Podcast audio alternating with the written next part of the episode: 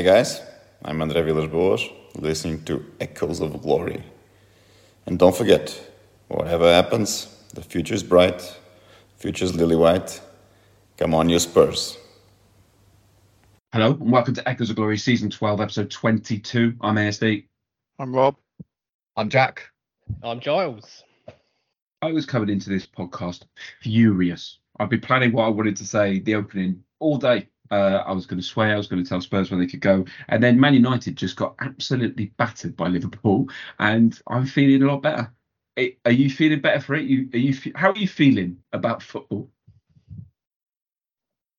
Jack. I can take I can take this one. Um, um, I think what sums it all up for me is we we obviously got beat against Sheffield United, got beat against Wolves, and five minutes after full time, I'm not bothered. And like that that that is that is so telling for me because like that, that's a week where like my mood should really be affected by the results. But I was just like, oh right, that's done. On to the next thing. Um, and I think I've said this a few times over the last couple of years for those that have stuck with us that long. Um, there, there's quite a few fans that are quite detached from it now. Um, and you don't have the highs and you don't have the lows, and you're just sort of a, a, bit of a constant, really. And and that's how I felt this week. I was more gutted with the Sheffield United um, defeat because I really fancied, you know, a crack at the cup given the teams left in. Um, so that one definitely hit me a bit harder. But um, most of the time, win, draw, or lose, I'm just sort of like five ten minutes after the game, cool, on to the next thing.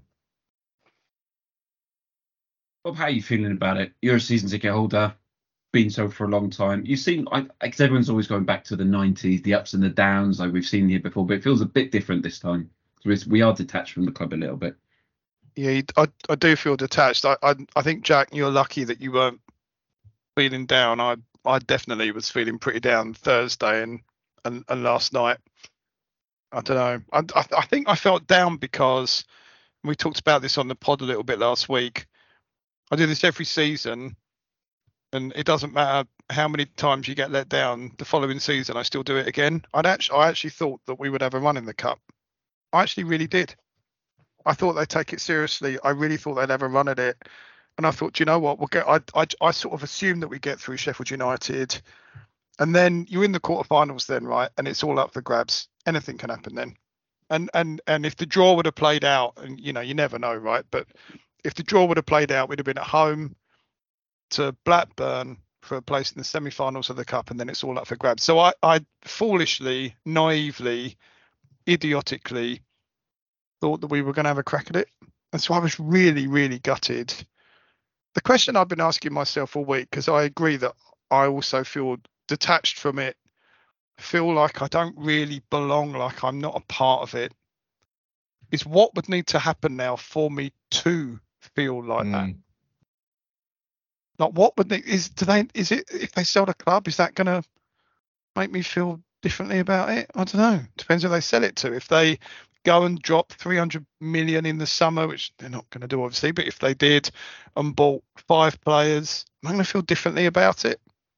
If they make top four, I'm going to feel differently about it. I don't know. I'm a bit sad. I'm a bit sad at the moment.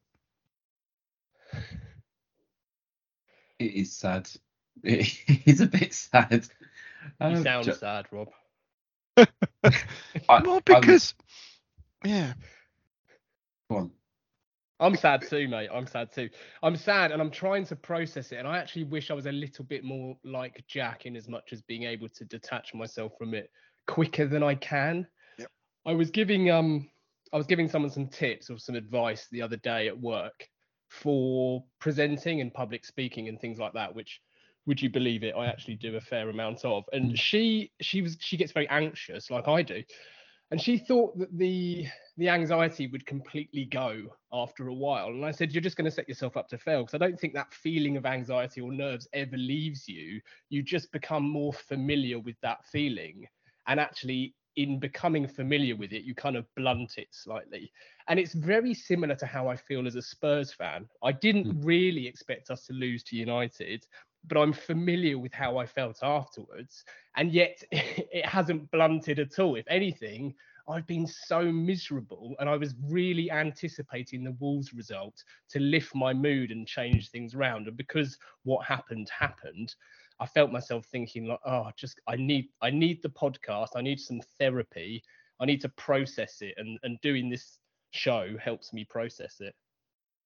Right, let's process it then. Um, where best to start then with your favourite thing, Giles? Our XG against uh, Wolves was was 1.26 to Wolves 0.5. How did we lose that? Why did we approach it the way we did? I, I can't understand it. I, I can't understand why we didn't just go for it. I mean, the lineup should have been good enough to beat Wolves, right? We created enough to win the game, though, didn't we? It was like, you know, I, I think that type of defeat has been very different to the types of defeats we've had this season, where it's like we were just wasteful in front of goal. We didn't take our chances. Whereas a lot of the games we've had this season, it's been like we haven't looked like scoring, we haven't created enough, we've been lackluster and slow, but like we created enough opportunities. I'm not a, a big fan of XG anyway, but just from hearing that, like we should have won that game. Um, but it comes, it's the old cliche though, isn't it? Sometimes like if you can't win, it's important to not lose, and like getting out of there with a nil nil wouldn't have been a great result, but it wouldn't have felt as damaging as conceding in the last 10 minutes because like when that goal goes in you just think oh like it, you know all of a sudden now it's a really desperate week whereas like nil nil would have been yeah it wouldn't have been great but you can take some positives from it. So i think it was a bit different this week. I, like i can't i can't come in with the normal criticisms of we were too defensive we didn't have intensity. Like i felt like we played all right and we probably did deserve to win the game and a draw we would have been a bit unlucky to lose was extremely tough. Um, but it's the Premier League, and if you don't take your chances, then you know anything can happen. It's just typical that the one time Adama Traore actually knows what to do when he's in front of goal always seems to be against us because I feel like I can remember him scoring quite a few goals against us now. Um, so it was it was frustrating, but from a different sense for me against Wolves, especially if you compare it to the Sheffield United game. The loss, yeah, I though, I think it, the Wolves game was much worse, wasn't it? Much worse. We but just just for just for context though, sorry Rob to cut you off, mate. You jumped straight in after this random stat. We had 21 shots against Wolves. Liverpool, who have just stuffed United seven 0 had 18. yeah. but I bet you they're in, all right? in the box. Yeah. The, the the the fact that they lost though says a lot about that team at the moment, about the mentality of that team at the moment. Because to your point, Jack, if you if you dominate the game, like they had what over 50% possession, which they hardly ever have in a game, over 20 shots on target, uh, over 20 shots, sorry, in the match. If you don't win the game, then fair enough. But a stable team, a solid team, you don't lose that game.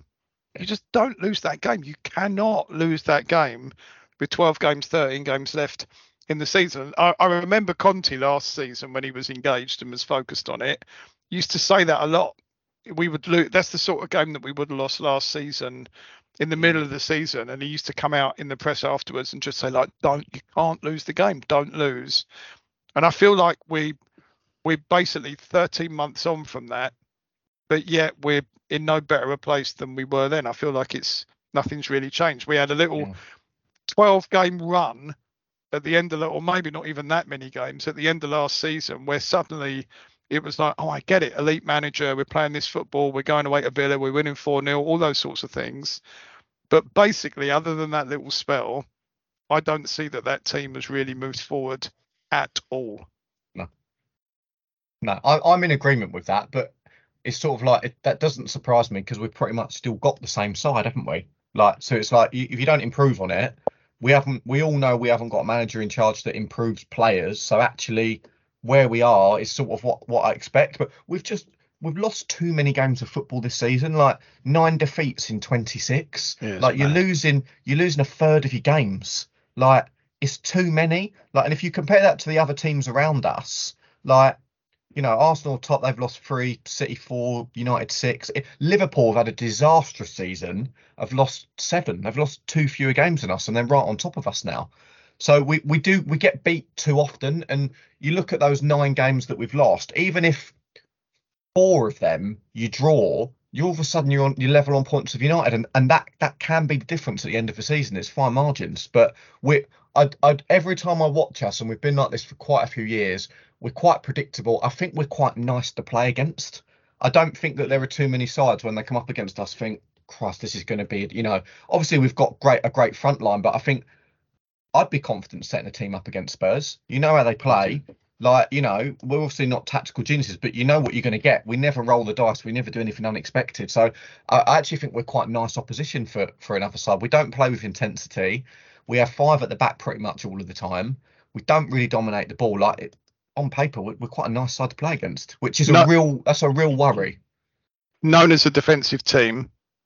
They know they haven't rolled the dice to play. To your point, playing exactly the same way. But you got to go down to Villa in eleventh to find a team that's conceded more goals than us this season.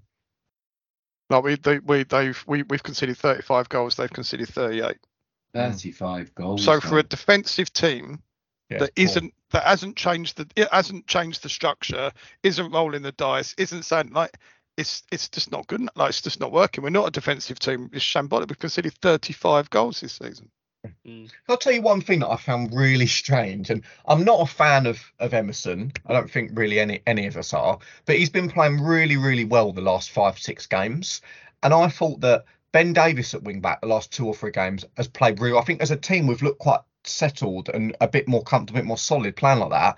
And then they just change it completely.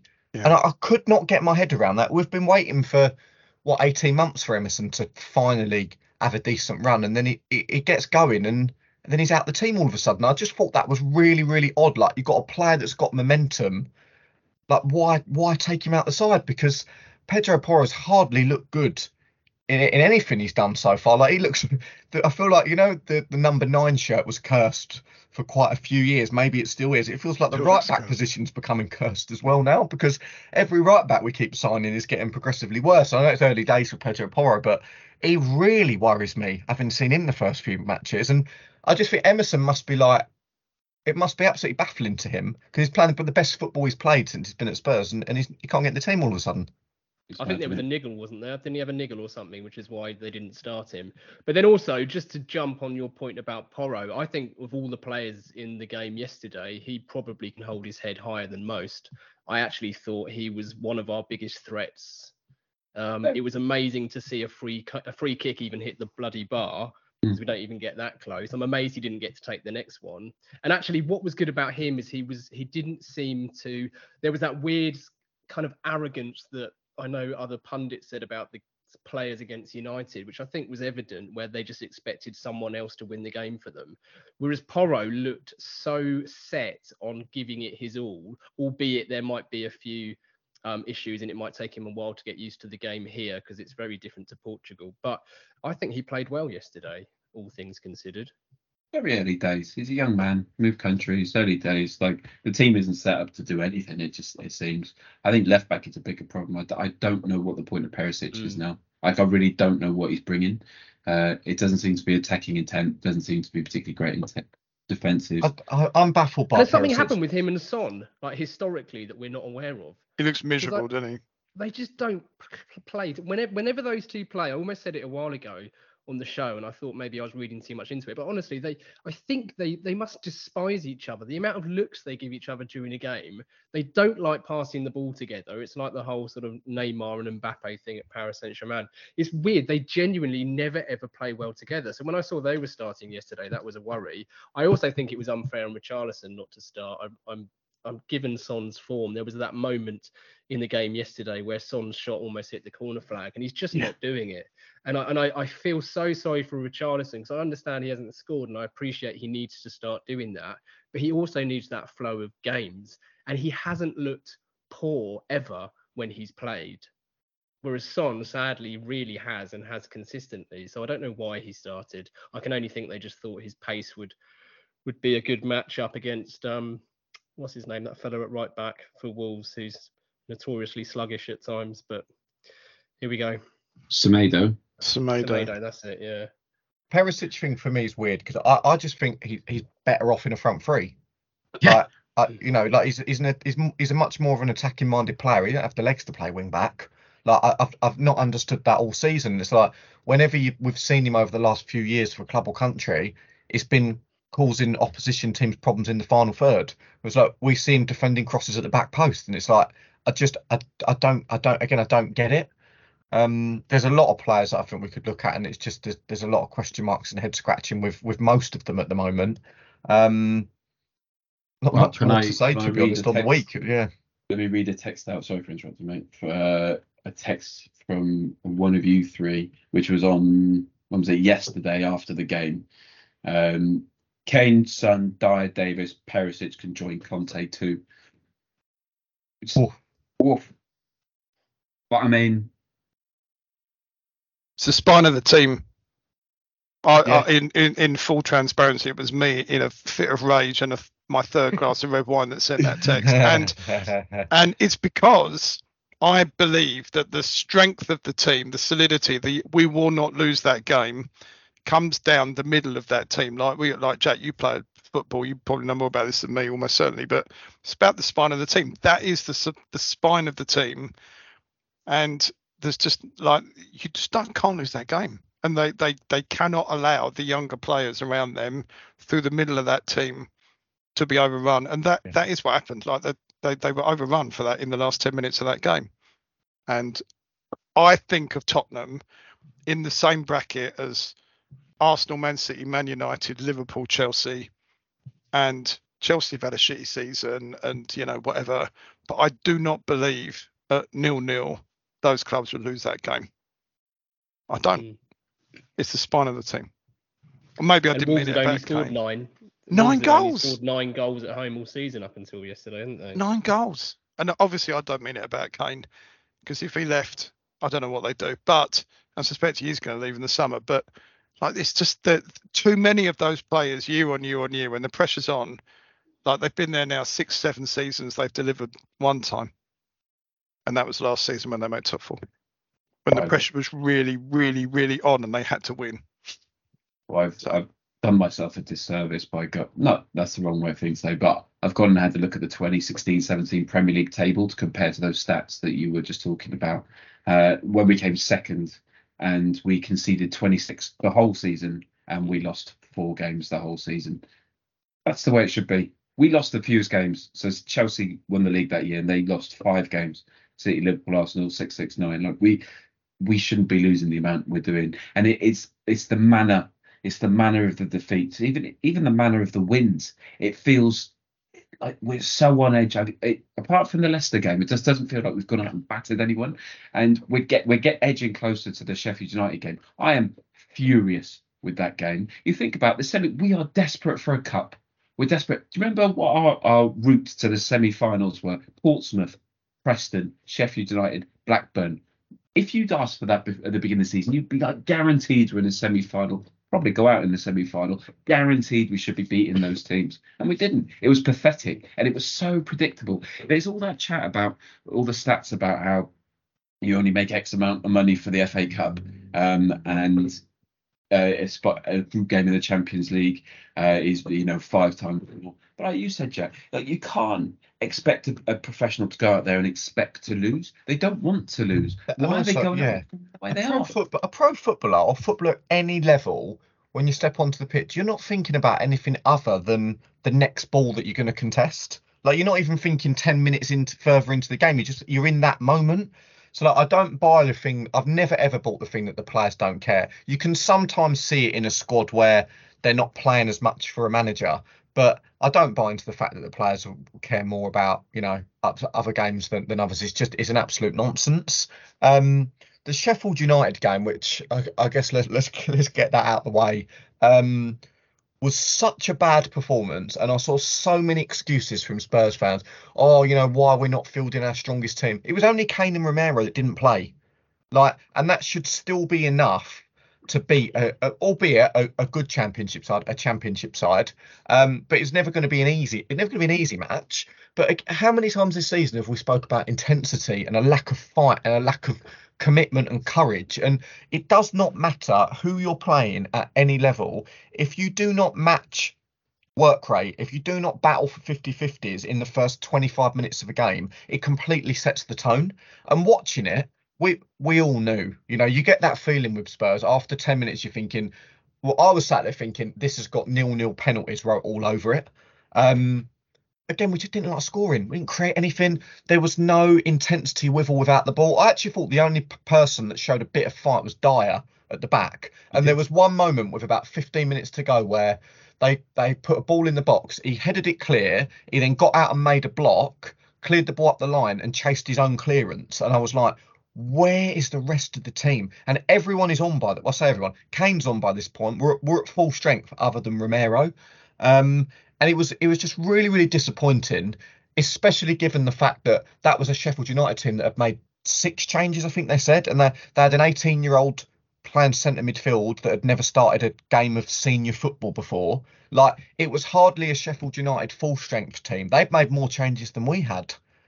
So to, to go there and put in a performance like that was was absolutely dreadful. Um, and I do I, I'm always one for putting most of the blame on players because when you step over that white line, you, you're only responsible for your own performance. And like if you're a pro and you need motivating, like uh, again, I think that's another thing that's a load of garbage. But at half time and like during the game, like nothing changed.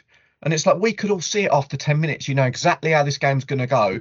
Throw caution to the wind, do something a little bit differently. Um, otherwise, like the game will just continue in this same pattern.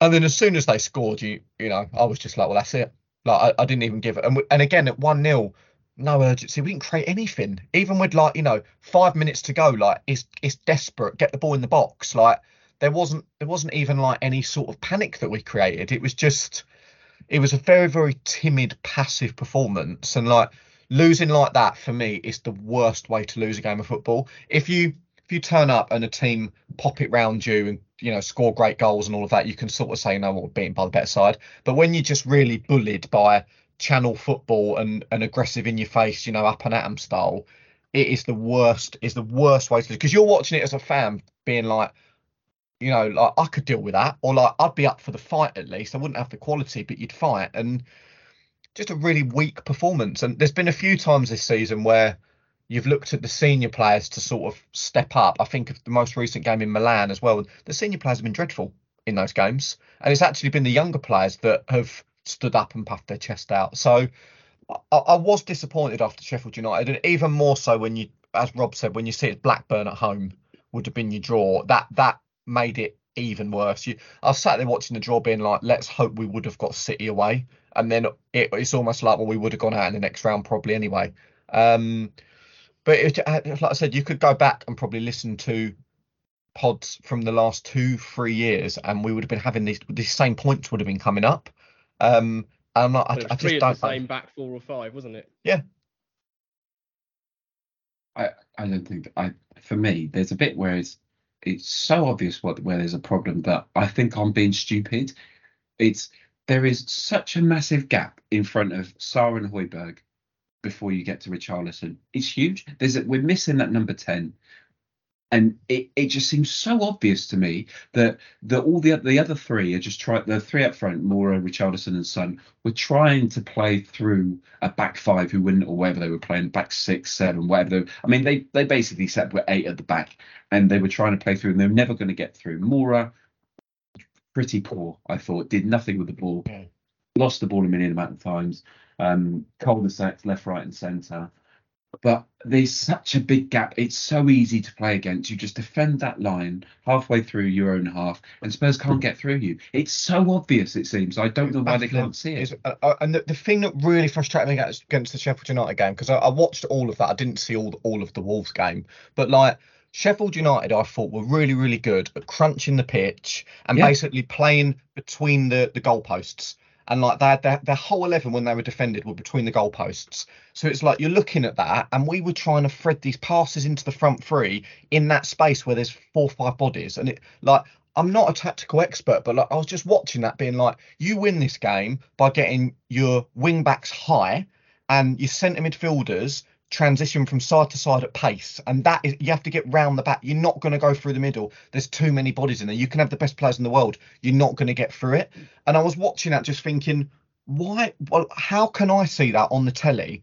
And the professional coaches are there, and we're literally we're, we're playing into centre forwards' feet, and they've got three, four centre backs around. Like it was the the strangest thing in the world, and for them to have not seen that and not addressed it, I just couldn't believe what I was watching. And like, this is someone that I play at an all right level on a Saturday, and like I can see that. Like, how can these elite coaches have not identified that against a, a very solid four-five-one, you have to get around the sides. Like it, uh, honestly, I was just sat there and I, I couldn't believe what I was watching from a tactical point of view. One example of that, I know we're talking about Sheffield United game, but yesterday in in, in the Wolves game, we completely dominated the first half. I um uh, I watched a bit of it on a stream, and then obviously for match of the day yesterday, we were absolutely all over in first half. Should have come in half time, two 0 up or something. And then the Wolves manager made a couple of substitutions, changed their formation. Basically, he changed them up to try and counteract Yeah. what we were doing and to damage us in areas where we should have been dam- where, where we were where we were exposed. And then in the second half, they were all over it, which to me, that's like standard page two professional football management, in it? You're losing the game, or you're not in the game, or you're getting beaten in the game. So change the game. And what we seem to do is play one way, one tempo as well, by the way. Yeah. And just Yeah. just like just keep going. And in and something will happen, won't it? And I don't understand when you've got a manager and eight or nine coaches, one of the biggest coaching staffs in the Premier League. He's earning 15 million a year, third highest paid manager in the Premier League, and he doesn't. And his staff, they don't. You're getting. You're. You might not be losing the game, but you're not in the game. You're under pressure in the game, and you don't change the game. I. I. I- I just. It, I don't. I just. I don't get it. I don't. I don't get it. It's almost like they're not trying to win the game. They're just trying to basically. There are 12 games left. They're just trying to get rid of, out, get through the 12 games, take their money, and go. That's kind of how I feel at the moment. That's I mean, he's definitely no, no, he's definitely going Of at the end of course. the season. He's de- Of like course. they're like, and it just feels like we're just. It feels like he's on gardening leave, and we're just hanging around now for the end of the season. Like nothing really to play for.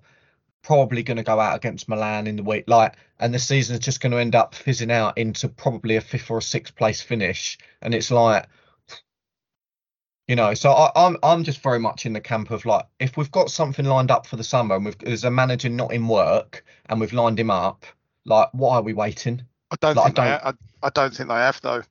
I think saw- if they if they did have, they'd be there. I saw a tweet earlier which was like, I really agreed with it, which was like, just do it now, get Pochettino in for Wednesday. Imagine the atmosphere Wednesday, you know, he comes out, you know, and it was like a whole stadium behind him. I don't think they're going to do it, but like how much of a lift that would give us at this point of the season where in the league anyway, there is still so much to play for.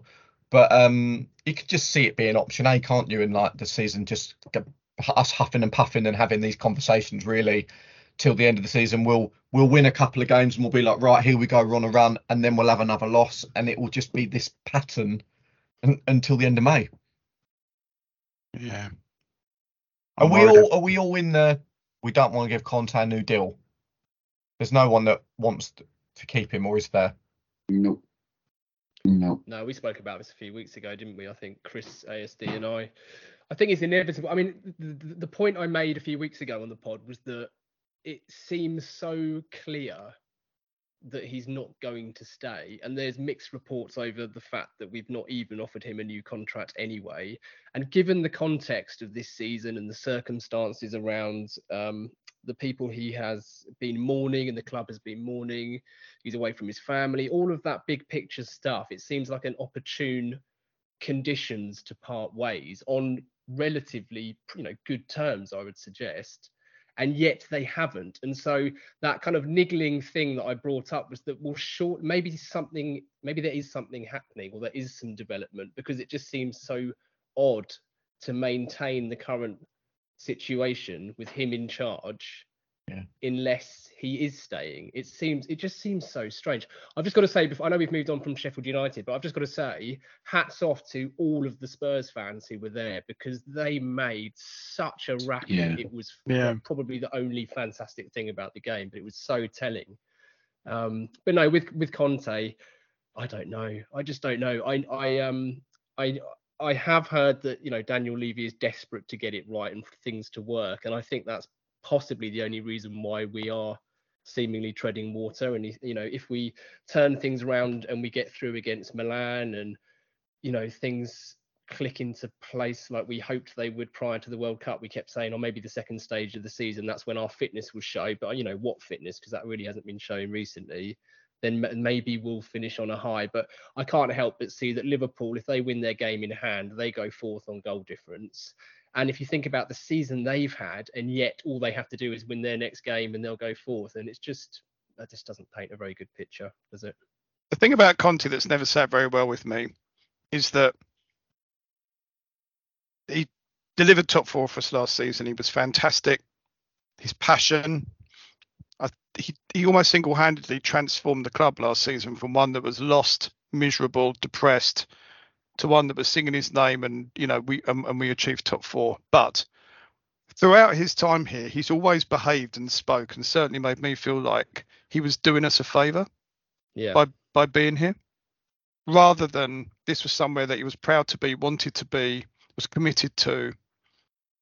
And it's left me feeling at this point with, notwithstanding the fact that he's, as you say, mourning the loss of people close to him, and he's clearly had a unbelievably traumatic year that would have impacted anybody and has obviously affected him alongside the fact that his family are away from him, which must be unbearable, although he's decided to live that life,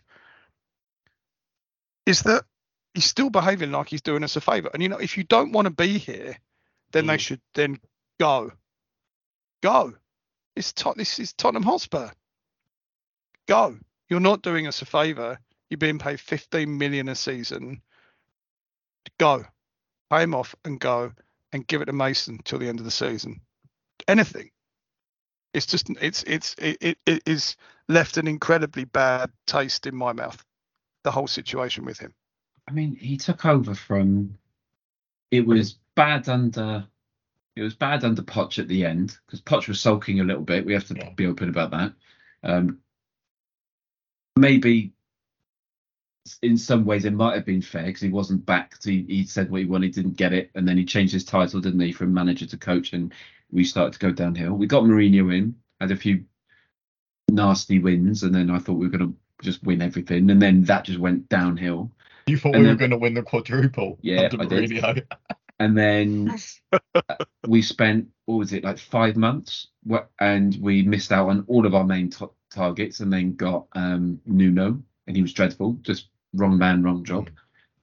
And it was just the worst of the worst. So anybody coming in anybody coming in would have made that better. And it yeah he steadied the ship somehow got us top four. I, I don't know how he did that. And it's just terrible. And i hate watching it. And the problem that they've got is you know 20 years ago, the social contract with the club, maybe maybe 30 years ago, the contract with the club was a, a geographic one, right? You you where you're from is the club you support. They've moved away from that now, right? They want all these tourists, they want all these people to come in and support. It's not a geographic one, it's a it's a social one, it's a performance contract, and we're not performing. And there's nothing to love about it right now.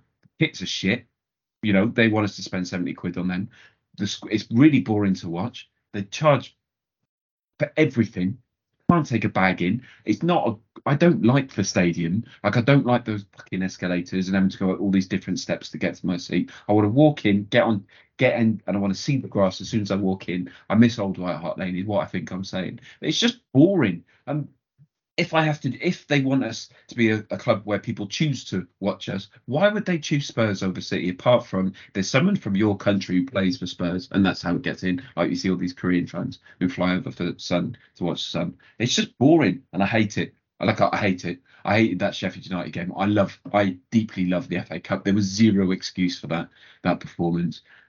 Conte, I don't know why he can't see what is just blatantly obviously in front of his eyes, unless he just doesn't care. He's either a fraud or he's trying not to care, or he's just on the beach. He's got the best job in the world. He, if he fails at everything, it it's not his fault because it's Spurs. We haven't achieved anything apart from an FA Cup, uh, a Champions League final, which we didn't turn up for. Um, What can And- what can get it back for you, SD? Because Rob made a good point right at the start and said, you know, he's, not sure about what can bring that connection back. Like, can anything for you? Is it a return of Poch? Is like like what what are you searching for? The one thing we haven't mentioned from the week was Arsenal coming back, right? And we do. Uh, I don't know if you've seen the new pictures outside the Emirates because they are shit. There's uh, "Welcome to North London, home of the Arsenal," which is the one that is on the train I have to go on every time I go to work. And then there's one where it's really weird. It's like all their famous players um, holding on to like trophy, like ropes holding massive trophies up, and it, it just looks a bit bad. Um, I want to, I but you see how they performed, how they just went for the game when they were 2 0 down because they had something to play for. I wanted to feel like they've got something to play for. You know, where, when we, I remember when we used to go to White Lane, that last year of White Hart Lane, I want that feeling back where they cared, where they knew there was a partnership with the crowd, like they were playing for something. They, it doesn't feel like they're playing for anything anymore. There, there's a lot of thing. I, I was listening to a really good interview with Kieran Trippier the other day on uh, another podcast, and I don't know why we sold him. I don't know what they were expecting to upgrade from him on. Like, I know it was all about getting the money in, and Kyle Walker Peters was coming through. Keep Kyle Walker Peters. He's doing a great job. I know. I know some of them are awful at the moment, but he's, he's he isn't worse than anything we got.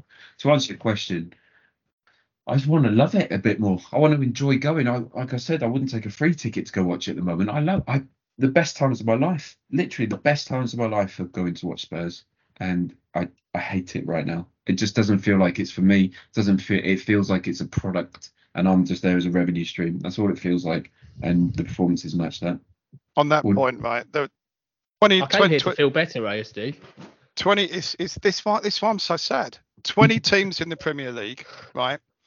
And from top to bottom, from the shittest teams at the moment, like Bournemouth and I really love saying this, West Ham, all the way all the way to the top of the league with City and and and Liverpool and Chelsea and well Chelsea on top of the league, well United. The one thing that we have not got in common with every other 19 teams in the league is that every single one of those teams is focused on nothing other than being a more successful football team. Whether it's the women's team, the men's team, the youth teams, their sole goal, everybody that works at that club, they'll have commercial departments and things, of course, for shirts, sponsors, and other stuff that they're doing, community work, but it's all about the football team and the football club. Whereas at Tottenham, it's like concerts, NFL games, commercial One. deals, Formula One, Yeah. commercial na- naming rights for the stadium at some ridiculous 260 million see that no one's ever going to pay or like they're just like hand to mouth all the time and they they have completely lost i think whilst trying really hard to build an identity and a brand they have completely lost the identity of the soul of what they are. They're not a football they're not a football club anymore. And every other team in the Premier League is a football club, and they're trying to be a better football club. Even United, they're a football club, and Tottenham is now an NFL hosting a venue, a concert venue, a Formula One venue. A, a- a sp- they are not focused on the thing that brings everybody in every week, and that's why I feel like they're taking the piss out of me and all of us and everybody that cares about it because we care about one thing. And we and they don't really care about the thing that we all care about the most. They don't care about it the most it's not the most important thing to them it's part of it but it's not the most important thing and in order to love it again i need the people to run the club to love what i love about the club as much as i do and i don't believe them when they tell me that they do and that's the problem. And I'm angry about that. Agree. I do like a free flag as well. I'm not gonna. They're all, my kids' bedrooms, they're up. They're they, they're up. They're up. yeah. God. Um, fixtures then quickly. We've got AC Milan. what an amazing fixture. I mean, we've had some great AC Milan fixtures, right? The nil nil was the loudest I ever heard White Hart Yeah. Lane. Like Mm. I still get goosebumps now. I don't think I really appreciated it as much as I as I, was the first person in the ground then. I remember asking my boss if I could leave early because I'd lost my um, membership card. And so I buzzed up quickly to get to the ticket office. And I was literally there when they unlocked it. First person in, buzzing. We played them in the Europa League, do you remember? And I think I think I brought I took my wife there and I think Vertonghen scored, I think Bale scored, and I think uh Sigurdsson scored as well. Is that right?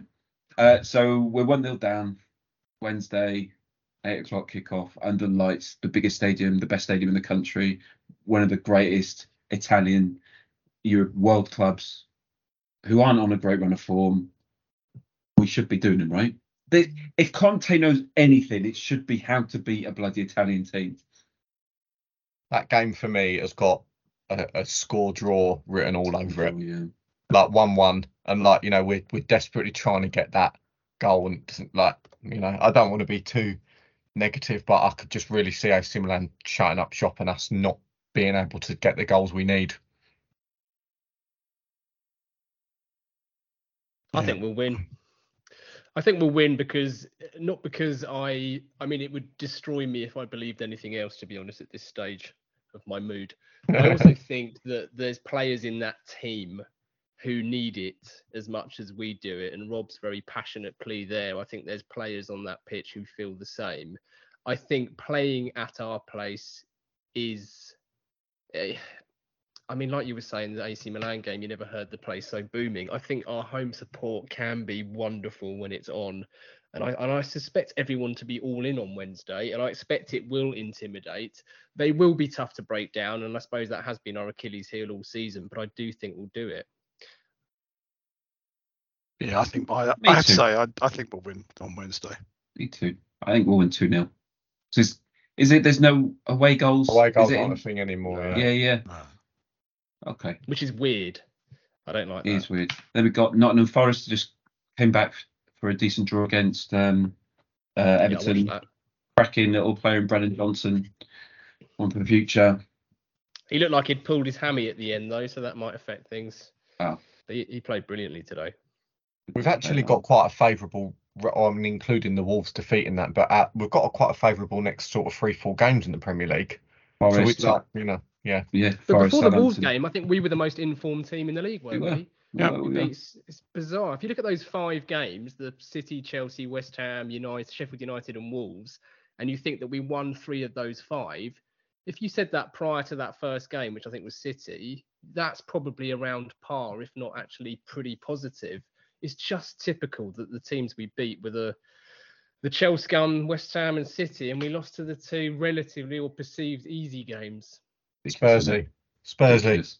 I mean, that Newcastle, Man United, Liverpool, 23rd, Oh, God, 27th, that 30th. yeah. What stressful is that going to be? Summed it all up, didn't it? It's going to be stressful. That That is Stressful I think. I think we should do like three pods that week, just to just just to show the extreme emotion and reaction Oh. that we will go through, because it'll be like we'll all be really positive going into the week, being like, yeah, no, we can take seven points, and then like we'll lose the first one, and we'll all be absolutely depressed, then we'll win the second, and we'll be like, here we go, and then the last one will be a draw, and it will just it will really showcase what it's like being a Spurs fan.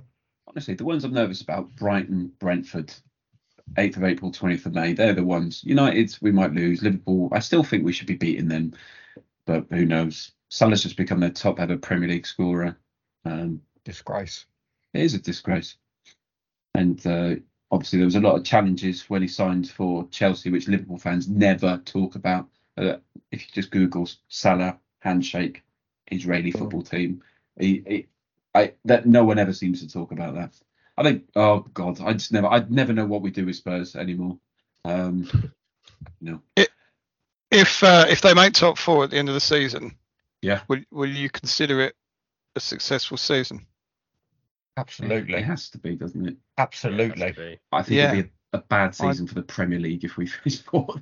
It's, Yeah, it has been, shit. hasn't it? You look at the state of the league this year; it is all over the place. But all when you go, place. when you go, that's a great season. Then, like everyone could beat everyone.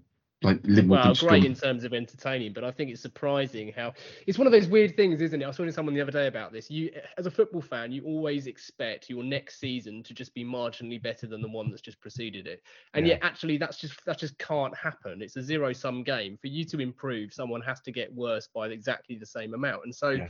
this idea that we finish fourth and then we need to finish third and then two years later we'll win the league is just really not a healthy mindset and yet i think every fan seems to take that Mm. and what this season has really highlighted uh, for me and that kind of mess that we're alluding to is just how frantic and how frazzled teams can be and whether it's just the mood of the dressing room or the manager just running out of steam or you know uh, personal life affecting things which obviously is the case in some regards with Conte and just all these random things that happen it's that element of chaos that I know ASD we've spoken about before and we're mm-hmm. fans of but it's just amazing how it can play out and just alter everything so much. I mean I think it's probably only really worked out for the bookies hasn't it? Because Yeah. they're probably making even more money than they normally do Yeah, But, yeah. um, think as well, it's like- just such a weird season. So and finishing fourth, I think would be a huge success. Given that would mean that at least Chelsea and or Liverpool would have to finish outside the top four, and given Mm. their investment and recent history, that's going to be a bigger, a bigger um issue, isn't it, for them? Yeah. And like, if you think a week ago, United were on top of the world. They've just won the cup. Fast forward seven days, and they've been hammered seven 0 by the biggest. Like that is how quickly stuff can change in football. Yeah. It's the strangest sport. Um, like to go from those emotions, you just like. I saw uh, again. I saw a tweet earlier. And it was uh, it was really simple. It was like imagine losing seven 0 to Arsenal, and it was like co- like that. That's that's the equivalent. Like that's what's happened to them today. Ooh. Don't. But week to answer Rob's question, uh, uh, if we, if we got fourth again this year, like that's an incredible achievement because like we shouldn't be we should be nowhere near that. We really shouldn't be. But I don't think it really will, will change too much if we finish fourth, if we finish fifth, if we finish sixth. It doesn't really change a great deal for me. It's not going to mean that we can or can't attract a certain player or anything like that. I, Mm. I, it's, it's just the revenue that the club will make that they'll bank.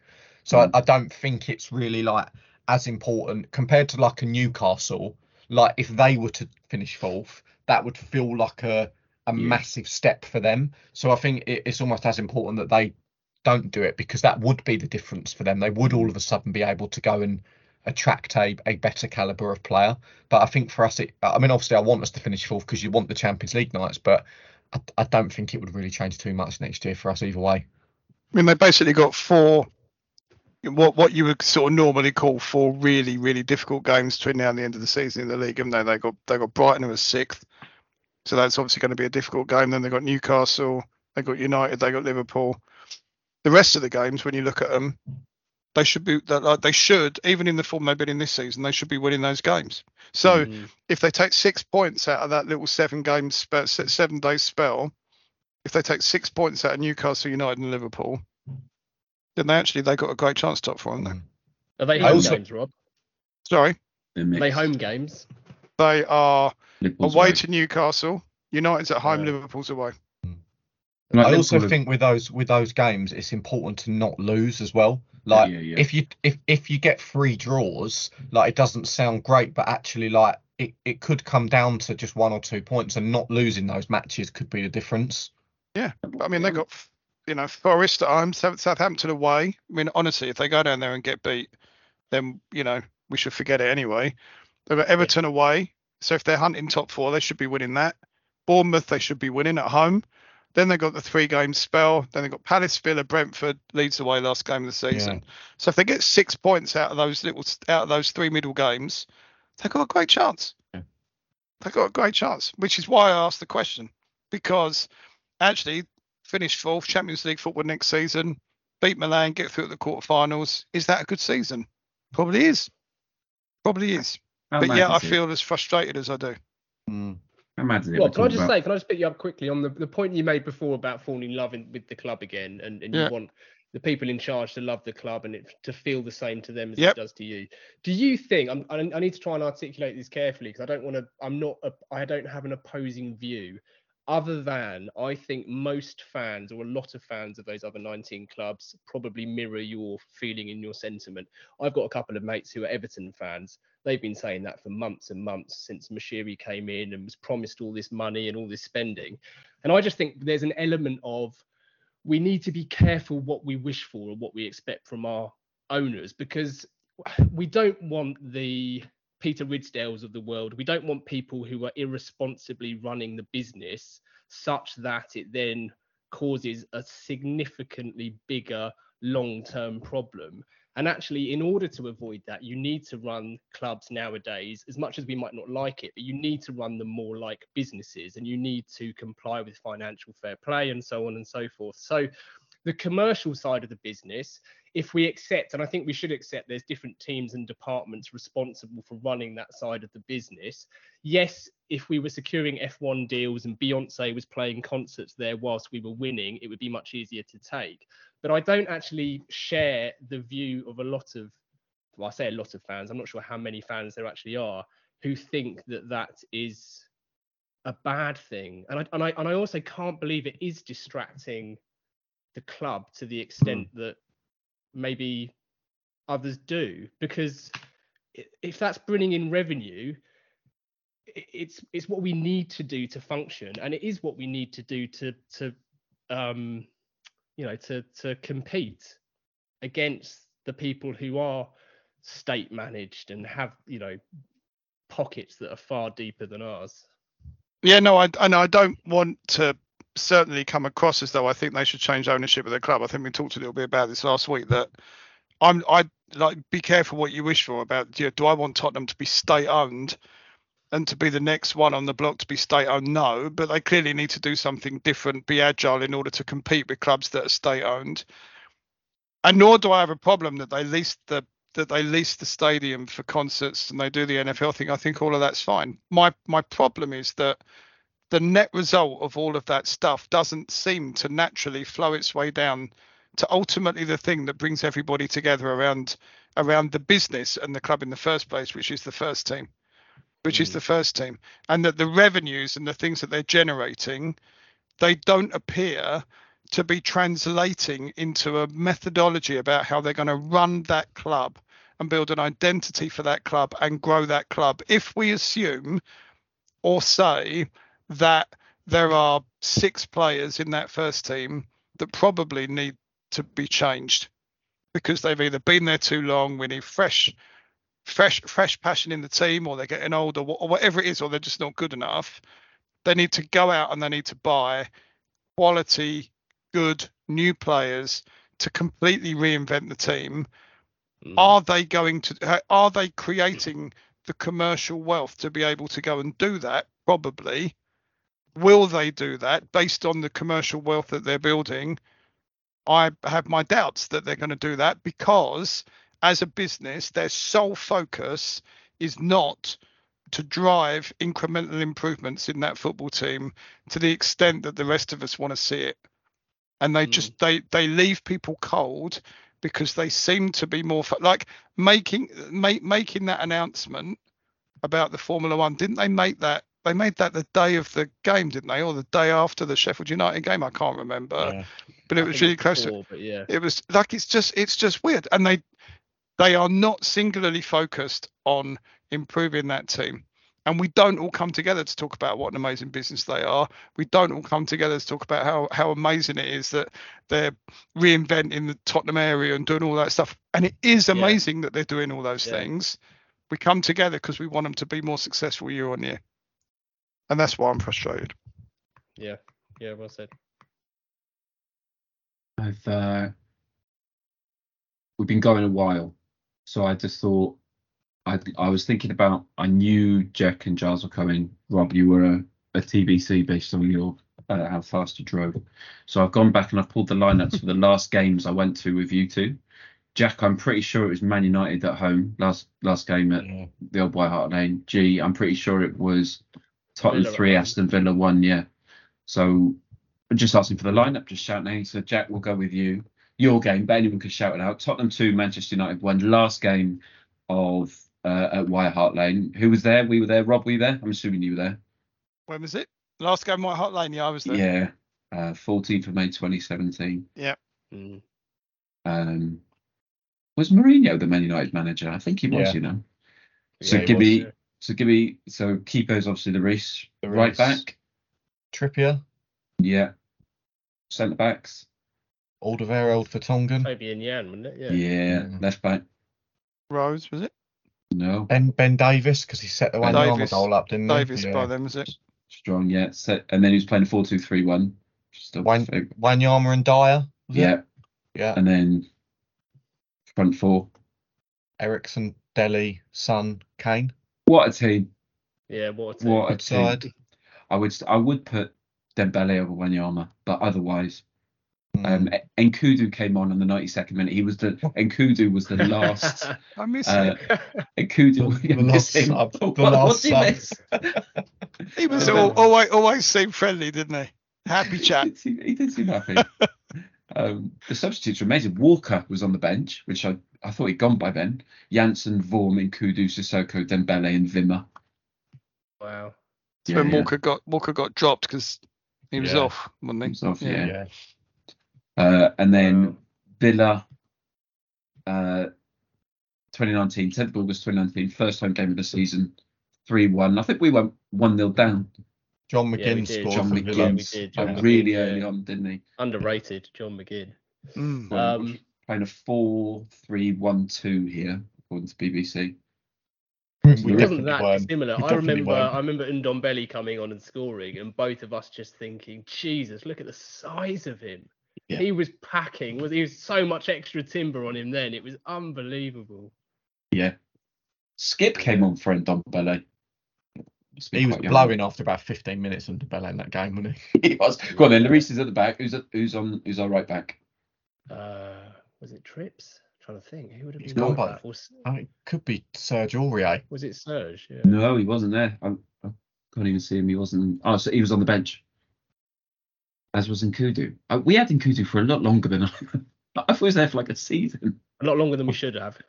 Um, was Carl, was it Carl Walker Peters? Carl Walker Peters, Hmm. and then two centre backs. Must have been to- Toby and Jan again, was it? And then It was- Davies. It, it was Toby, and it wasn't Davies or. oh, is uh, that when Yan Subian. started to fall away? Yeah, he did. He might have had Sanchez at the Yeah. back at that point. Yeah. Sanchez. Obviously. Yeah. And then, then left back Left back. Wait, Is it, did you say it wasn't Davies? wasn't Davies. No, Davies.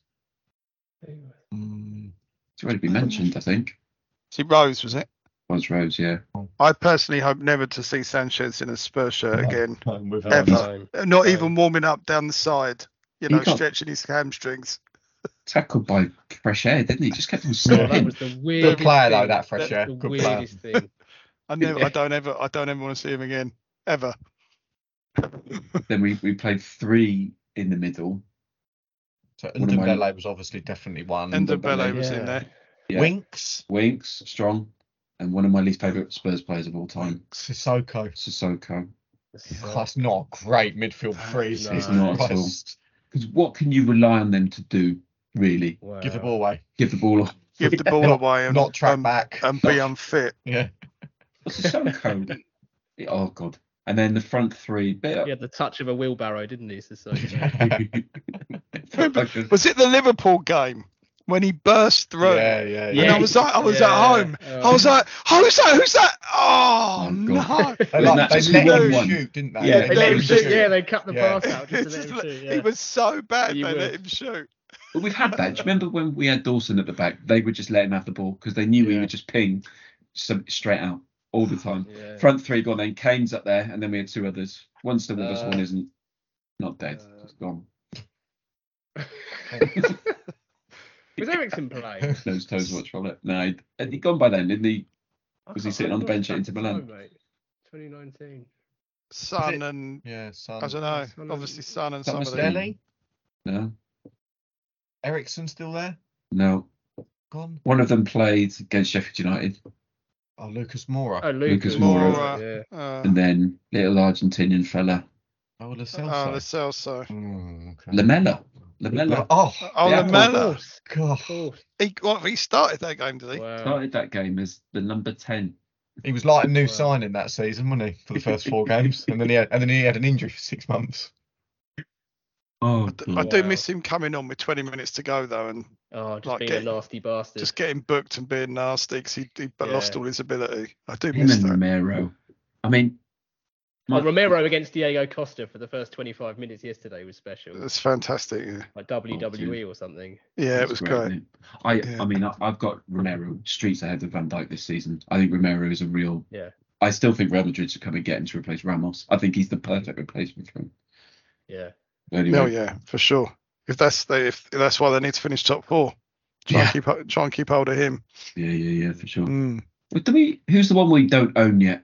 Is it Kulusevski or Kulusevski. Romero? Kulusevski. Yeah. Yeah, yeah. His One form's man. his form's gone a bit, isn't it? Yeah. It's really gone a bit patchy. He's he's coming back, isn't he? I Mm. guess. But yeah. I think yeah, I think he's getting figured out a bit. Yeah. just, Kulusevski, you, he, he can't, you know, the, the cutting from the right. I think he's he's just not quite as good at that as Bale was. He's getting figured Yeah. out a bit, I think. but I mean, Bale, There, there- there's no one else in world football who's as good as, as In- good as indeed. Bale. Other than Ro- Aaron Ramsey. Robin. Yeah, yeah. Yeah.